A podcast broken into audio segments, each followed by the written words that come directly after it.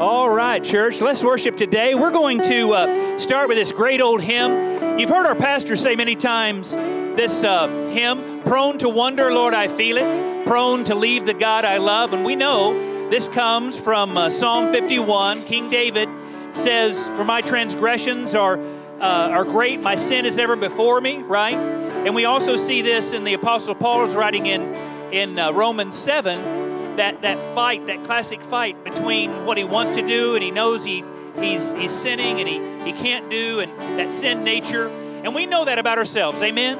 And so, with that in mind, let's say, Lord God, help me worship today. Help me put all of my heart and mind and affection on you. Let's sing this together.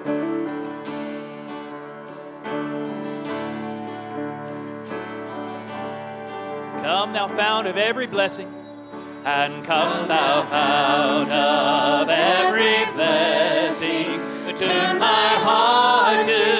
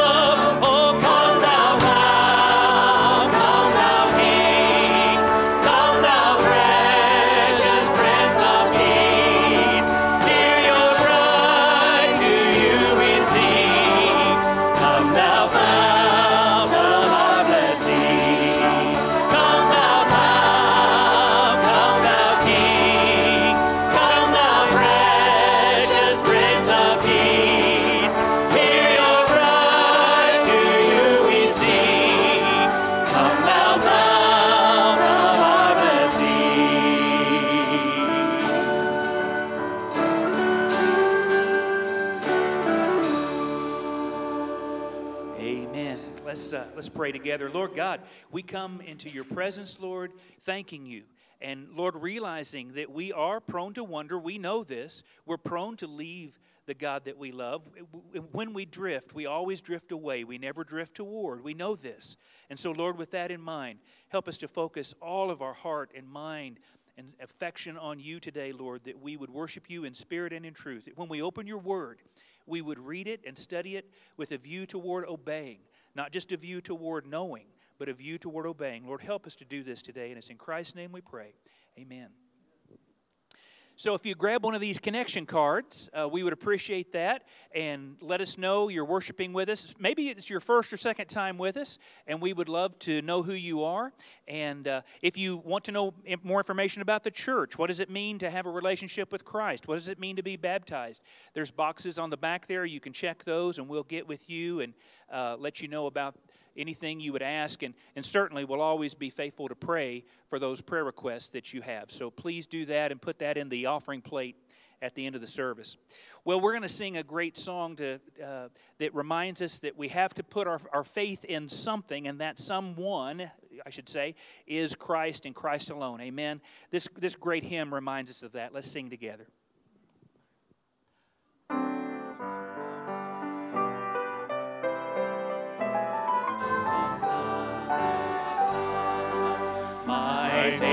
Has found a resting place, not in device nor creed. I trust the ever living one, his wounds for me shall plead.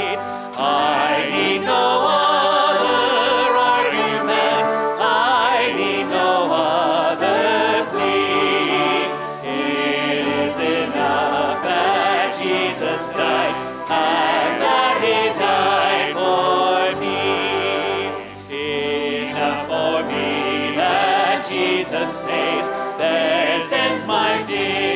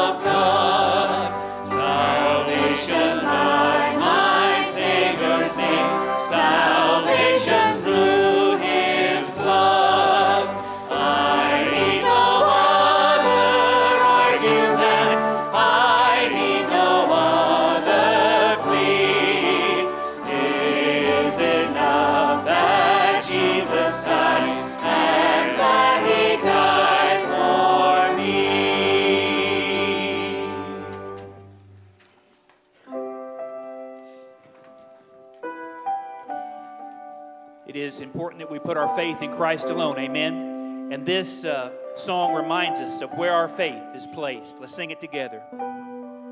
Our Father everlasting, the all creating one, God Almighty.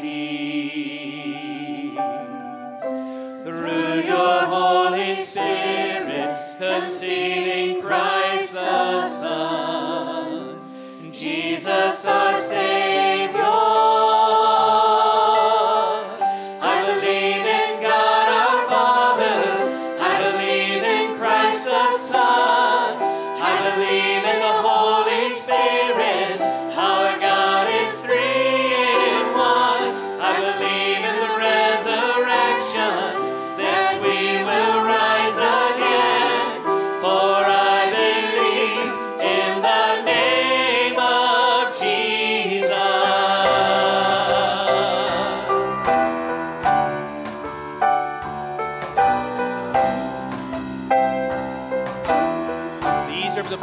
our faith. Let's sing them. Uh, our judge and our defender, suffered and crucified.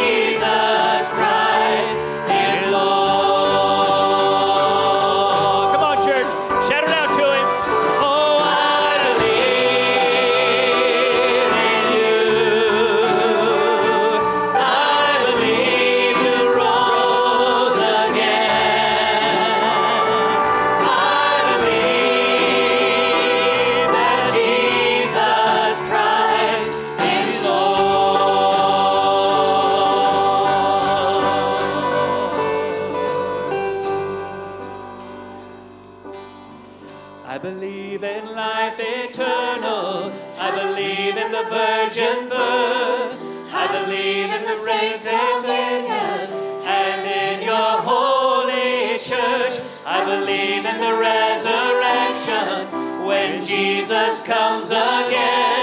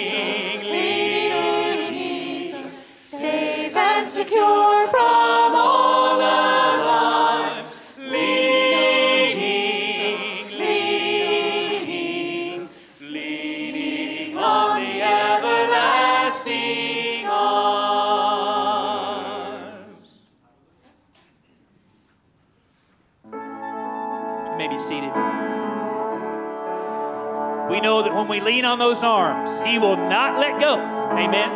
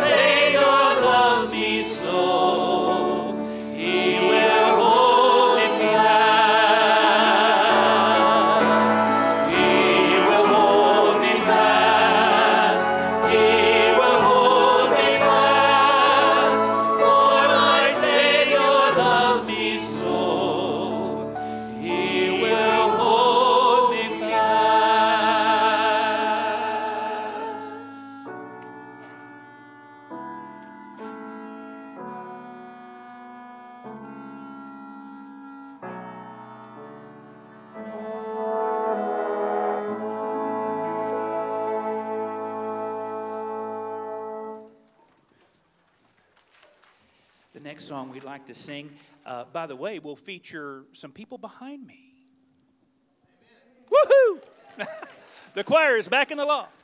And praise the Lord. And uh, we had such a great time Wednesday night. Uh, tears came to my eyes to see them back in the choir loft again. And, and we're going to sing a song that, that reminds us of Jesus being, uh, Colossians 1 uh, reminds us of this Jesus is center, Jesus is preeminent, Jesus is supreme. Amen? And, and uh, you know, today is an important day because somebody tells me at 5.30 there's, there's something important sort of happening. Today. Well, anyway, you know I'm talking about. Uh, the first Super Bowl was won by a, a coach by the name of Vince Lombardi. Lombardi was famous for beginning his uh, practices, his, his, the first time the guys met during the year, with holding up a football and saying what?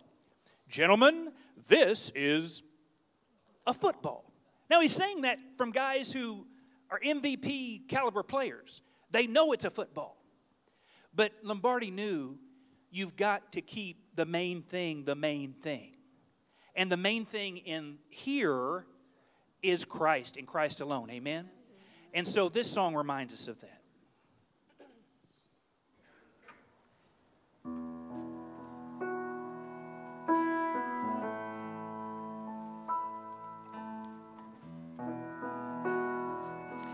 Listen to this and then sing along with us.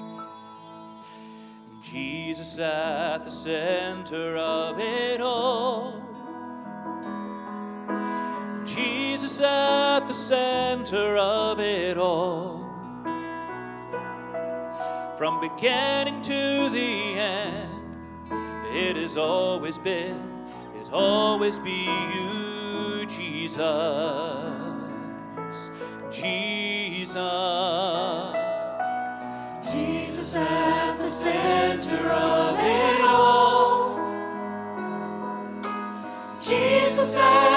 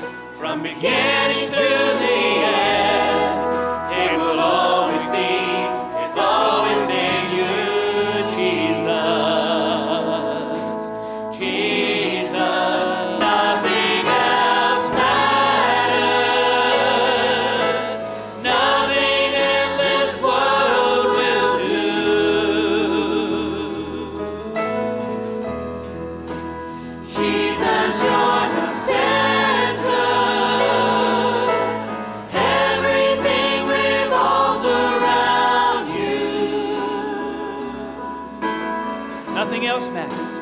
Nothing else matters.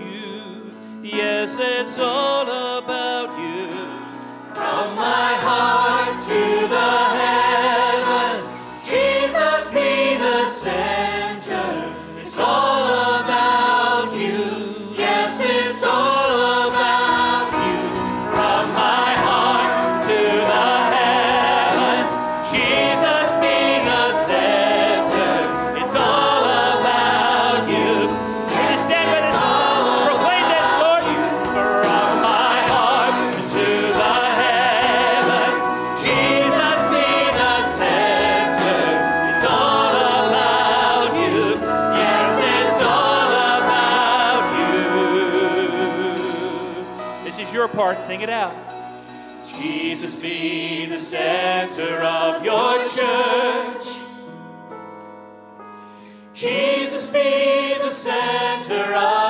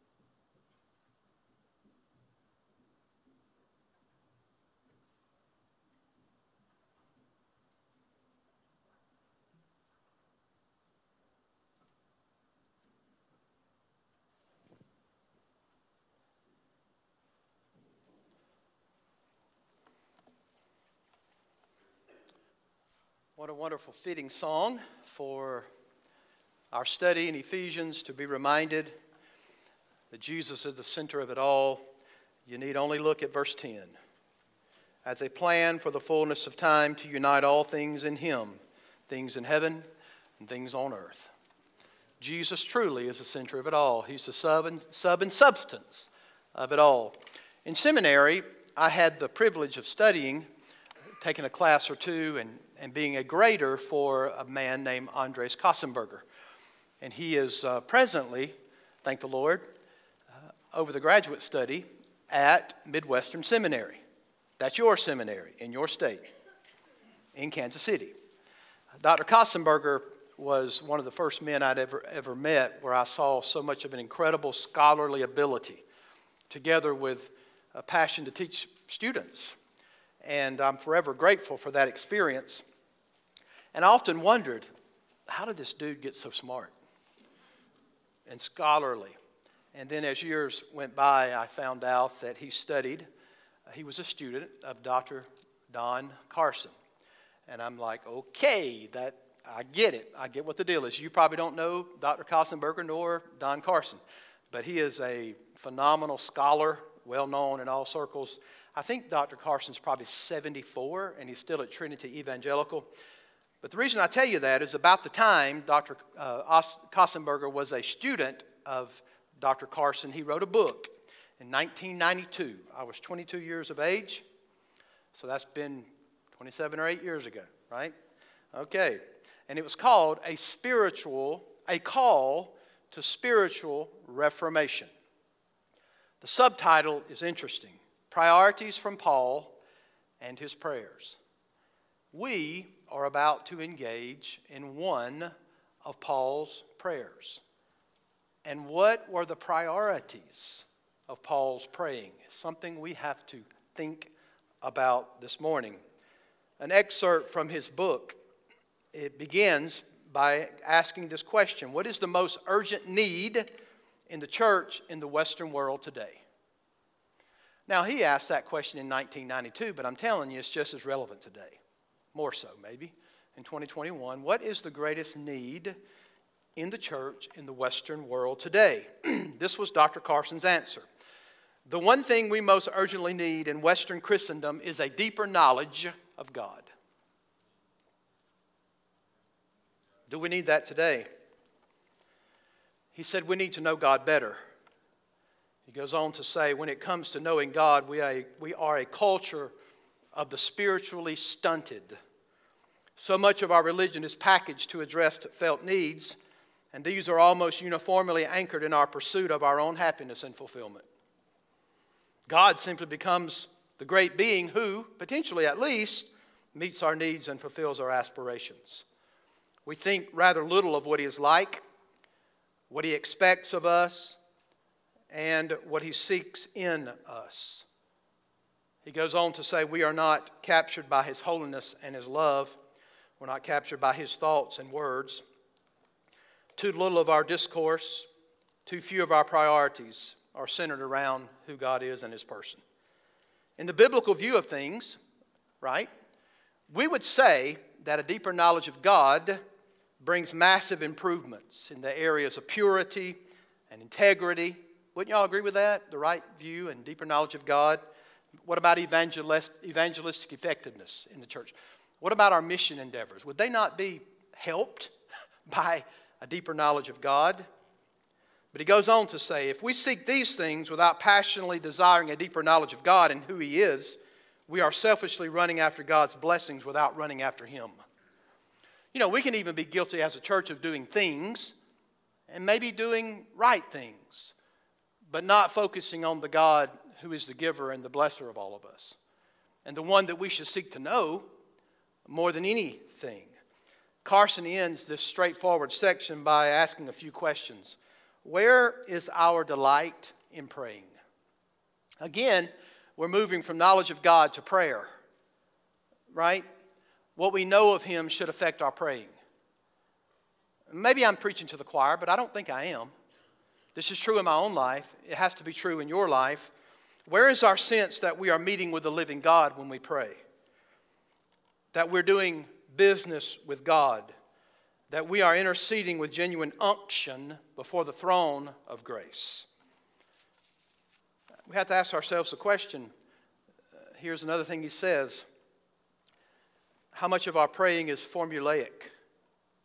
How much of it is liberally larded with cliches that remind us uncomfortably of the hypocrites that Jesus denounced bitterly in the New Testament scribes and Pharisees, who prayed on the street corner and blew their horn before they prayed and fasted so others might see and gave so others might notice them. Scripture says you've got your reward already, right? But we are to actually seek treasures above. Well, I say all that to tell you this. I believe that the book of Ephesians is a book of prayer. I believe that the book of Ephesians can help us in our praying. I think it can enhance our prayer lives. So we've been entrenched in a study like none you've may, you may have never studied the book of Ephesians. I don't even know how many sermons we've preached so far, but a lot. All right, beginning in chapter 1. And we've just gone down through verse 14. And what is this about? It's a glorious section of Scripture. It is a doxology. Um, what are we doing in this doxology? We're blessing our God because He has blessed us. Blessed be the God and Father of our Lord Jesus Christ, who has given us every spiritual blessing in the heavenly places in Christ Jesus. And so, we're blessing God. It's a doxology. However, in this passage, beginning in verse 15, we're going to move from praise to prayer. We're going to move from praise to prayer. Good stuff, right? Did you know that beginning in verse 3 down through verse 14 is one sentence in the Greek language? Now, you've got commas and periods and stuff supplied for you, but they're not in the Greek. When you get to verse 15 and end in verse 23, guess what? That's also still one sentence in the Greek. So we have two long sentences in chapter 1. So this passage overall is a reminder that we must be people who know God, but also people who pray. So, in this prayer of thanksgiving and intercession, Paul expresses gratitude to God for the Ephesian believers and is going to pray specifically for their growth in their knowledge of God and their awareness of all they have in Christ, who the Bible says it all is all in all. We've just sung about that, right? So, Paul is going to do those things in this marvelous section of Scripture. So, we're going to have principles that emerge from this passage that I pray will be revolutionary and reforming for our church. That will, it will enhance our prayer life corporately as a body and also individually as the people of God. Notice how Paul makes the transition. Are you ready for the reading? Verse 15. Did I have to tell you what book we're in? All right. For this reason, it actually can be rendered, for this reason, I too. He's going to connect this section directly with what has been given before. That's important for you to think about. What reason is Paul talking about? For this reason. Well, everything that's been said beginning in verse 3 down through verse 14. For this reason. Because I have heard of your faith in the Lord Jesus and your love toward all the saints. Key verse I do not cease to give thanks for you, remembering you in my prayers. And now, Paul is going to express the prayer inspired by the Holy Spirit of God that the God of our Lord Jesus Christ, the Father of glory, may give you the spirit of wisdom and of revelation in the knowledge of Him, having the eyes of your hearts enlightened, that you may know what is the hope to which, you, to which He has called you, what are the riches of His glorious inheritance in the saints, and what is the immeasurable greatness of His power toward us who believe according to the working of his great might that he worked in Christ. How was that power exemplified? When he raised him from the dead, when he seated him at his right hand in the heavenly places, far above all rule and authority and power and dominion, and above every name that is named, not only in this age, but also in the one to come. And he put all things under his feet and gave him as head over all things to the church, which is his body the fullness of Him who fills all in all. Have you noticed that the content of Paul's prayer is fueled by the content of verses 3 through 14? Anybody notice that when you read that prayer? Uh, and should the Word of God make an impact on our praying? Should what the Bible says, thus saith the Lord, should it make an impact on the way we actually pray. God is to be praised because He has blessed us in the heavenly realms with every spiritual blessing. And the crowning evidence is stunning how God has blessed you. It's the main verb in that section. He chose you in Him before the very foundation of the world. Is that not stunning? That you would be holy and blameless before Him in love. This was an act of sovereign love He, in love, predestined us for adoption as sons through Christ Jesus. And why did He do this? For the pleasure of His own will. Folks, God ought to be praised for that. He should be praised for that. None of these blessings were bestowed upon us because of our intrinsic goodness or our worth or anything that God foreseen in you that you would have. It was in Christ, not in you, that He chose you. Right?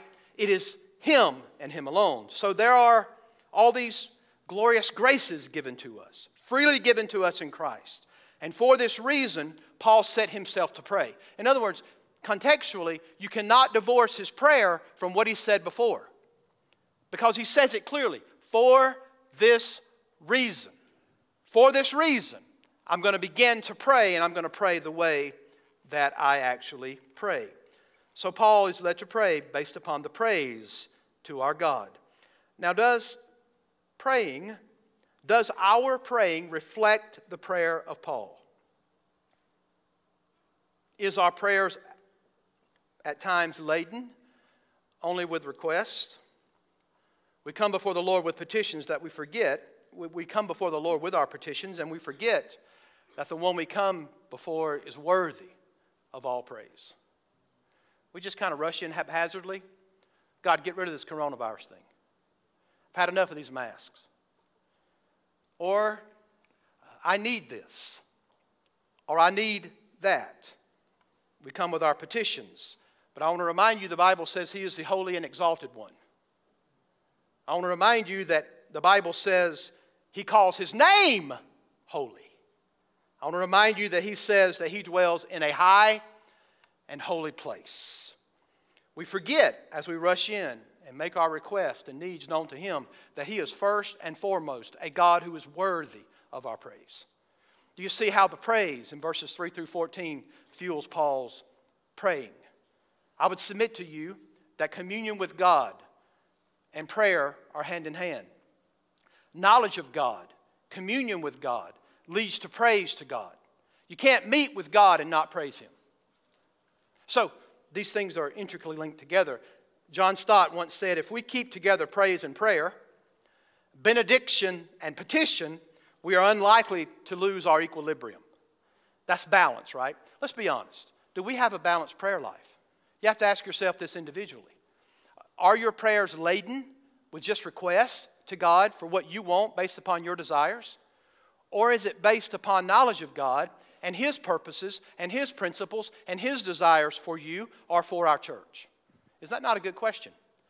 Well, what will keep you balanced is to remember that our God is worthy of all praise before you start to pray. The Bible even says that.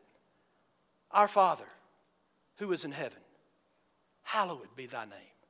There's a beginning to praying to recognize that God is not like us, that He is God, and that He is set apart, and our attitude when we come before Him is important. If we commune with our God in prayer, we know Him. If we know Him, and this is an inescapable reality. We can't help but praise Him. When you know Him, you praise Him. So, to have communion with God necessitates a praising people. Ah, what does that say about you on Sunday morning? Wake, you, wake me up, preacher, if you can. I will sing only if you tell me to. If you've communed with God all week, you can't help but sing. Now, you may not be the best singer in the world. I sit beside some of you, I know but it doesn't matter. Howbeit, far be it that the rocks cry out in your place. We ought to be praising him. So, before we plunge into the text, I want to give you some initial observations of what's in this passage of Scripture, okay? And I didn't think about this because I'm not real smart. But I said to myself, Lord, I don't want to skip over the fact that He moves from praise to prayer. Let's, let's talk about prayer as a church. Because, you know, I believe today that our church has been exposed to a lot of good, robust theology, and it's changed our church. I believe that. I believe there's a difference in the way that we acknowledge our God today, even through praise and worship. But what a tragedy if we had right doctrine and we had good praise and worship to our God, but we forgot to pray. Boy, what a, what a travesty. Well, oh, what a travesty. So, I thought to myself this morning, well, next Sunday is Valentine's Day. And I said, Father, I'm not sure you even care. The way we make it sentimentality wise, but you do care about saints loving one another. And hallelujah, next week, we're going to talk about grace that is in people's lives. And how do you see it? Faith and love for the saints. So, some of you, if you've got a wedge drawn between you and someone else, you're in trouble next week. You are. You better come. Right? Right? Saints and love. Paul says, Grace is, I can know that grace is alive in you because of your faith and love for the saints. That's next week's sermon. Are you ready for these observations? Number one, the sovereignty of God energizes prayer. Now, we sometimes have the mistaken, wrong headed thinking that if God is sovereign and He controls all things, might I remind you that God does all things according to the counsel of His will. I didn't make that up. That is right there in the text. It is probably only, there's probably only one other statement in the Bible that compares to it, and it is Romans 11 36, where all things are in Him and by Him and through Him and for Him. That's Christ. But here in the Word of God, it says straightforward that He does all things according to the purpose or counsel of His will. And so we might be tempted to think, well, if God is in control, then why do I need to pray? Some of you have thought about this, right? Now, look, have you ever read a section of Scripture that is more thoroughly God centered than Ephesians 1 3 through 14? Have you ever read a script, set of Scripture that reminds us of the sovereignty of God more than this particular text? This is strong, 16 ounces per pound, no corners cut, not 15.5, not 14. This is 16 ounces to a pound of the strongest teaching in the Word of God on the sovereignty of God. God chose you in Him before the very foundation of the world. Before He ever laid a, a cornerstone, spoke the uh, stars and the moon in place, He chose you in Him before the foundation of the world. So I don't need to pray, right? He's sovereign. Well, these God centered truths didn't nullify Paul's need to pray. It did not quench his desire to pray. It actually energized Paul's praying. To know that Almighty God is in control energizes my prayer life. It should yours as well. He is led by God to intercede for the very ones of which He said, You were chosen in Him before the foundation of the world.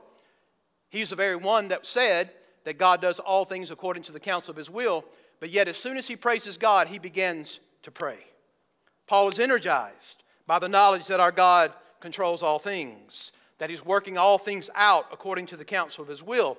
So it's very safe to say that Paul thought what Paul thought about God's sovereignty and what he had accomplished in his people should be the content of how he prayed his prayers. Should what we believe about God affect the way we pray? The fact that we believe our God is sovereign. Job 42 1 says, Job made this conclusion No purposes of yours can be thwarted. Do y'all understand how universal that is? Do you understand how universal it is to make the statement exclusive that God does all things, all things, according to the counsel of his will? So there is no conflict between a God who works all things according to the counsel of his will and his call upon his people to earnestly, fervently pray. There's no conflict between those things. We are called by God to pray. So it is the very decrees of God that speak to our hearts. The very decrees of God should speak to our hearts, should affect our praying. All right, number two. Prayer should always be based on truth and aligned with God's purposes and spiritual priorities. Now, let's be honest today. Let's do some introspection introspection, if we're honest, most of our praying is unbridled sentiment married together with undisciplined desires. You're welcome. But isn't that true? That's, that's my own life. Unbridled sentiment married together with undisciplined desires. What did Paul pray? The truth of the Word of God. And as he prays, he prays according to the purposes. Now, that kind of goes back to Dr. Carson's book, correctly? Correct? Spiritual Reformation. And then we're looking at the priorities of Paul and his prayers. And that's what the text is unfolding for us. Did you know, and I hate to hurt your feelings, that in and of itself, there's nothing about prayer that is virtuous? Not in and of itself. There are a lot of people in this world who pray, but they don't pray to your God. There's nothing about prayer that makes it necessarily virtuous or good or effective. The only thing that makes it virtuous, good, and effective is the God you're praying to and the priorities of which you're asking Him to meet. I got one amen. But that is the truth. Correct? So think about this. God help our prayers do more than just be simply expressing childish desires and carnal priorities. We need our prayers shaped by the Word of God. If God only hears or God only responds to His own purposes and priorities, should we not figure out what they are? The Scripture says, Ask anything according to my will, and I will do it. Praise God. That says to me, I'm not the smartest guy in the world. I need to figure out what those purposes are. I need to figure out what those priorities are. Why? Because God will answer. So we need our prayers to be shaped by truth. Here's the best thing for you to start doing. Did you know that your prayers are not inspired? But God's Word is. So, a good thing for us to do is start with the Word of God when we pray. When we start with the Word of God, then we know for sure that it's based upon truth and it's going to be aligned with His purposes and His spiritual priorities. You're on good ground if you pray God's word back to Him. Smile, yeah. But is that not so far away from us at times? Why? Because we live in the land of the American dream. And we really think our God is a celestial bellhop that gives us what we want when we ask. But we often ask so, so far away from real spiritual priorities and principles. So our prayers are not inspired, but His Word is. Here is how we can pray. Are y'all ready? Verse 16. I do not cease to give thanks for you, remembering you in my prayers. So let me give you a rundown of what's going on in this passage of Scripture. The key thought is followed by two content clauses. What's the key thought? Without ceasing, I am praying for you. I am thankful for you, and I see faith and I see love for the saints. But here's the priority in his praying there are two content clauses given. One is found in verse 17, and it's worded like this God may give to you a spirit of wisdom and revelation. Honestly, when's the last time we asked God to do that? Just think about it for a moment. This is, I'm preaching to myself, I get it, but I'm also preaching to you. That's verse 17. Only two content clauses that drive the prayer. God may you give to, give to you a spirit of wisdom and revelation. In verse 18, we have the second content clause, and it is that you may know. All right? That God may give to us the spirit of spiritual wisdom, revelation, understanding, and that we may know. All right? Here's a question Know what? Well, this one to know will be expanded with three interrogative pronouns. Here it is. What is the hope of the calling? Oh, folks, do we need this? Why did you save me to begin with? And what's the hope of the calling? When's, when's the last time we stopped to think about this? What are the riches of his glorious grace? And what is the surpassing greatness of his power? Oh, could we stand a little power in our day? Could we? Absolutely. And then in verse 20, he's going to elaborate that power. And don't you love this? How did God show his power? By raising Christ from the dead. Hallelujah! Resurrection power. What else did he do? He exemplified his power by seating him in the heavenly places.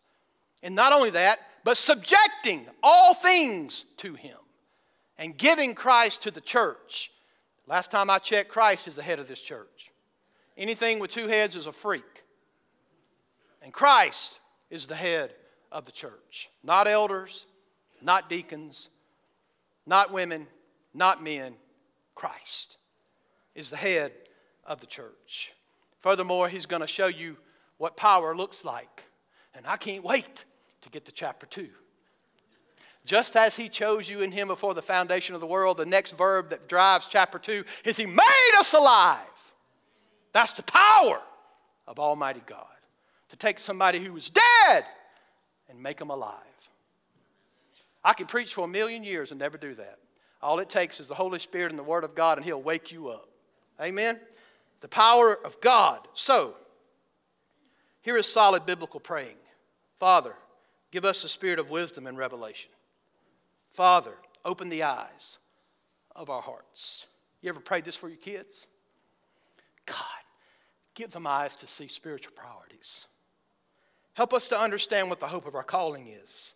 Let the power of God be evident in our lives. Folks, that's praying. That's praying according to God's priorities, His principles, His purposes. Please hear me. I'm not negating the fact that we should pray for our daily bread. I haven't said that, have I? It's in the, it's in the model prayer. There are small things, there are necessities of life that we ought to put before our God because He supplies them as well.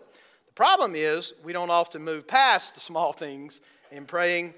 Uh, we, you young people, you're looking at me so spiritual right now.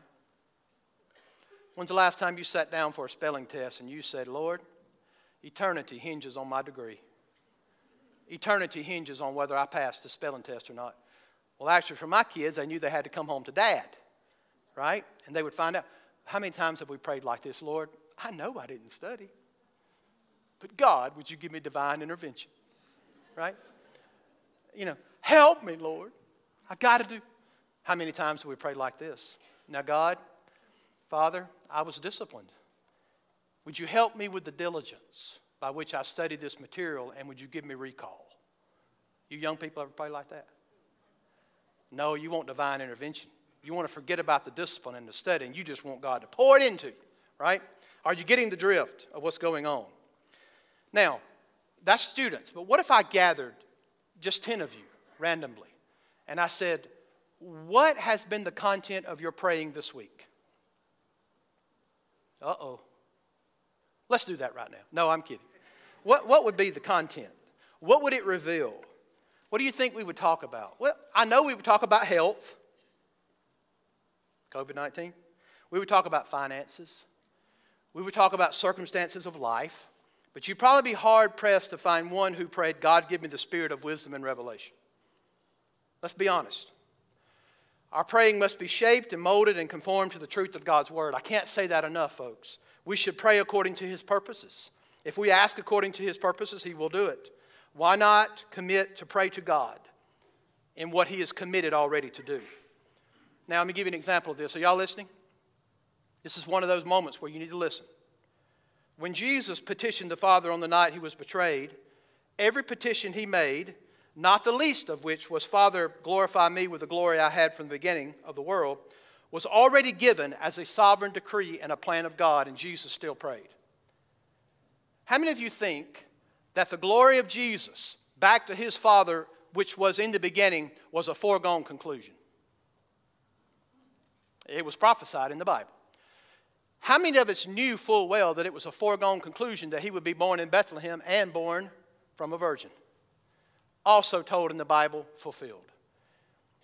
Did Jesus know the night he was betrayed that he was about to be betrayed?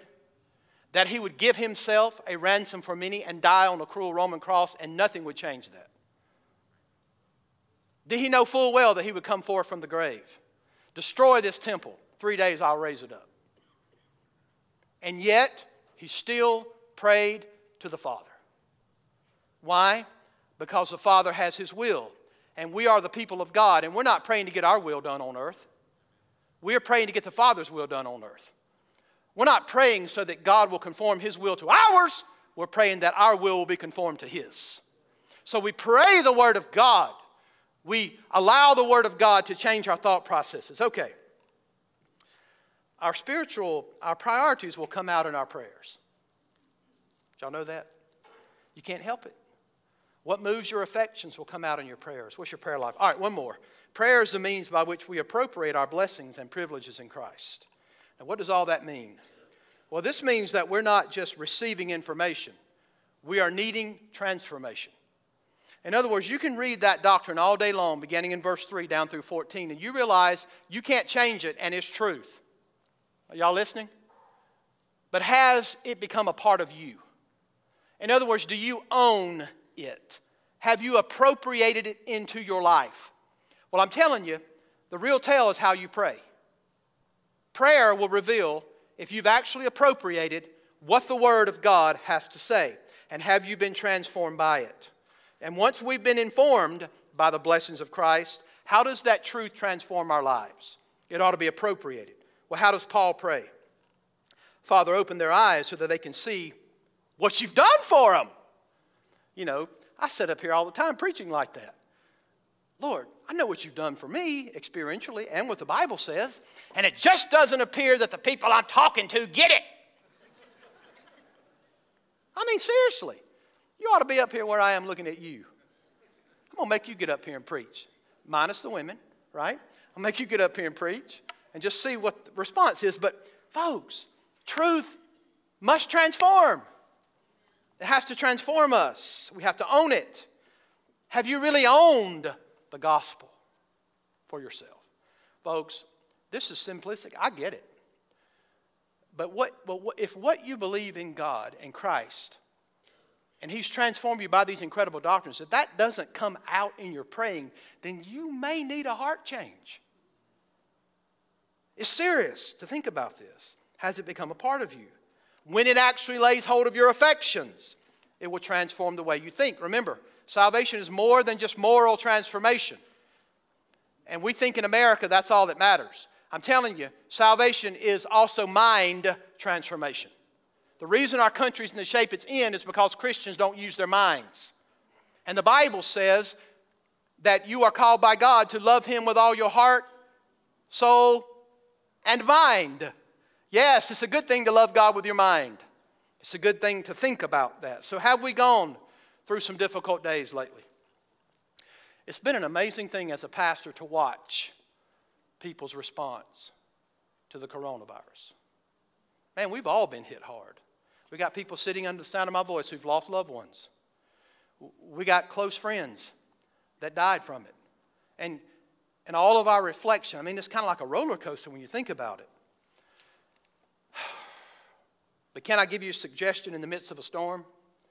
Why not meditate and pray, Father, grant to me according to the riches of your glory that I would be strengthened with power through your Spirit in the inner man, so that Christ may dwell in my heart through faith, and that I will be rooted and grounded in love. Boy, that would have made a huge difference if we'd have started praying that in March. Just think about it, folks. Our service to God should have never been turned off like a water faucet as soon as it hit. It ought to have been turned on for the glory of Jesus. Oh, I could say a lot more, but let's move on. It's not merely enough to know the truth. You must pray the truth and make it your own. Do you see how clear this passage is? We must appropriate truth, make it our own through prayer. Now, this week, here's my challenge to you as your pastor. Pick up Ephesians 1 and read 3 through 14 and pray through it. I'm telling you, you can't help but be transformed. Would you pick up 3 through 14 and pray it? As we dig into this prayer and look forward to talking about those Thanksgiving things, right? And the petition and the praise, I appeal to you as a church body, corporately, let's make prayer more of a priority in our church. We haven't. I'm just telling you. Guilty, guilty, everybody. Right? Let's make it more of a priority in our church. God has blessed us. Again, biblical doctrine, it's in this place. We're thinking about worship to God, right? Jesus said, the Father seeks such to worship Him. But if we forget to pray, we're in trouble. Let's not commit, forget our commitment. It would be a shame. Prayer should be the very heartbeat of the body of Christ.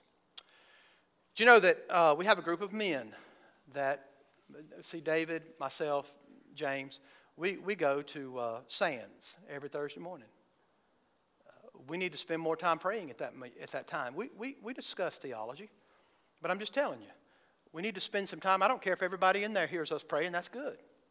There's another group of men made up of about probably what, David? Eight men in our church that come in. Uh, they're older, so they get up later, right? But they come in about 30 minutes after and they get around a table. I challenged them this morning in the worship service. Let's spend time praying. Men together with men, women together with women, making an effort to do exactly what the Word of God asks us to do. And let's see what our God does in response. Are y'all with me?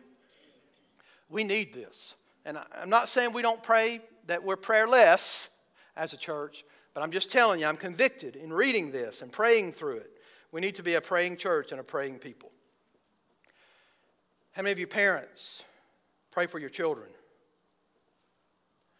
And I would venture to say that when it comes to praying for your children, we probably tend to prioritize scriptural prayers more when we pray for our children than any other thing.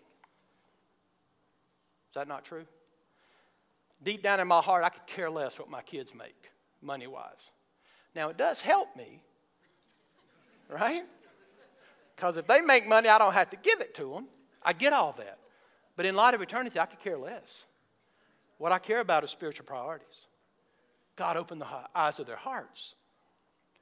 Lord, grant spiritual wisdom for them to make decisions that honor you. Is this not the way we pray? My reason for saying that is to tell you not to stop. Don't, don't stop. Keep praying. All the God of eternity has to do is speak the word. All he has to do is break the heart with the preaching of the word. All he has to do is stop him in his tracks. He can do it. God can do it. Don't forget that. He's sovereign. He has great might that raised Christ from the dead, seated him in the heavenly places, subjected all things to Christ. Don't stop praying. Now, the fact of the matter is, if I'm going to address, I can't see. If I'm going to address the parents that pray, I need to address the kids that are prayed for, right? Do we need praying moms and dads? Yeah, we, it's well been said nothing moves heaven like a praying mother. I think you ought to put us in there too, right, guys? Praying for the kids. But here's what Spurgeon said to children If a mother's prayers do not bring us to Christ, they are like drops of oil that are dropped into the flames of hell, but will make them burn more fiercely. You see why he was called the Prince of Preachers? Take heed of rushing to perdition over your mother's prayers. Now, some of you may be much older now, and you think you've got it all together and everything's good, and it's that way in your own eyes. But I want to remind you if you don't know Christ, then I can assure you that the greatest prayer upon the heart of your mom and dad is that you may come to know the riches of His grace, that you may be saved by grace through faith, and that you would spend your life praising God. So, we pray, please bring my son or my daughter into the kingdom, don't we? All right, let's praise our God for the gift and privilege of prayer as well. At the conclusion of this sermon, isn't it wonderful that we have a prayer hearing, prayer answering God? That you can go to Him any moment if you belong to Him. Not because of you, but because of Jesus. There's a reason why we pray first, Father, and the reason why we enter, end our prayer in Jesus' name, because I'm telling you, without Jesus, you cannot approach him. Right? There's no access. There's no, if he doesn't see the righteousness of Christ in you, the obedience of Christ fulfilled in you, then there's no access. But aren't you thankful that all we have to do, we don't even have to close our eyes, just immediately go into his presence, all because of Jesus. And know full well that he hears you. So here's the deal let our prayers, folks, be filled with praise. Amen. Blessed be the God who blessed us with every spiritual blessing. Let it be energized by the doctrines of grace. Because anything God does for people is grace. He doesn't have to do a thing. If He reaches out, if He comes down, if He changes, if He chooses, if He saves, it's because God does it. And then finally, let our praying be aligned with the purposes of God. To God be the glory. Amen. Let's pray together. Great God, we are so thankful for your word. God, this, this has been like a shot in the heart to me this week, just to study and the amount of conviction. Lord, we fail you. miserably. But God, I'm, I'm praying for accountability in this area from my men and women of this church. And Lord, may we be accountable to them to say there are things that are way less important when it comes to reading the Word and seeing what your priorities are, what your principles are. God, would you help us as a church not only believe sound doctrine, have robust theology, and not only worship you because you're worthy of it, but Lord, help us in our praying. God, we need you to teach us to pray. We need your mind and your heart in this church. God, help us. If there's someone here today that is lost, maybe it's a child, maybe it's a parent, Father, may you open their eyes. Open the heart, the eyes of their understanding, so that they may see you, embrace you. For as many as received him, to them he gave the right to become children of God, even to those who believe upon his name. For by grace are we saved through faith, and that not of ourselves. It's a gift of God, not of works, lest any man should boast. God help us. May you speak to hearts during the invitation. In Jesus' name we pray. Amen.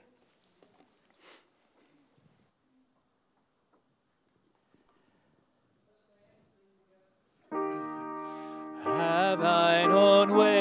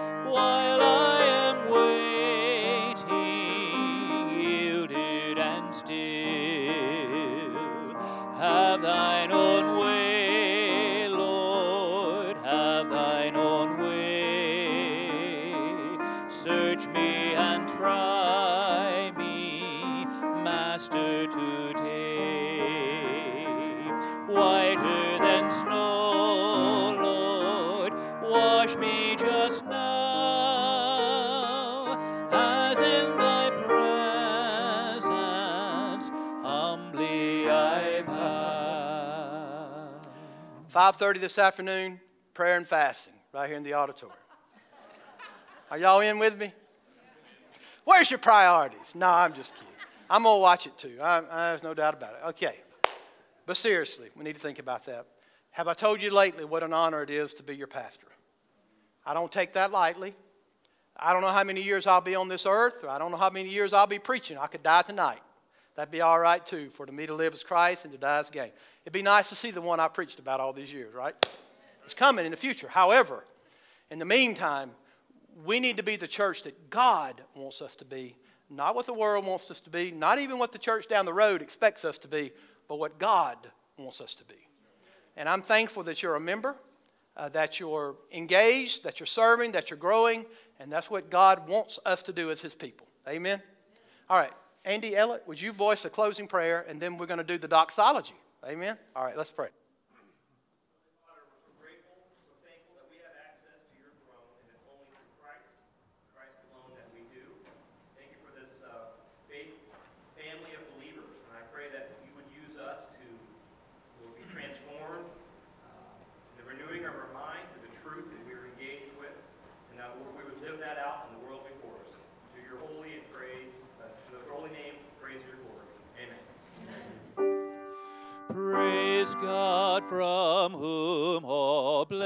From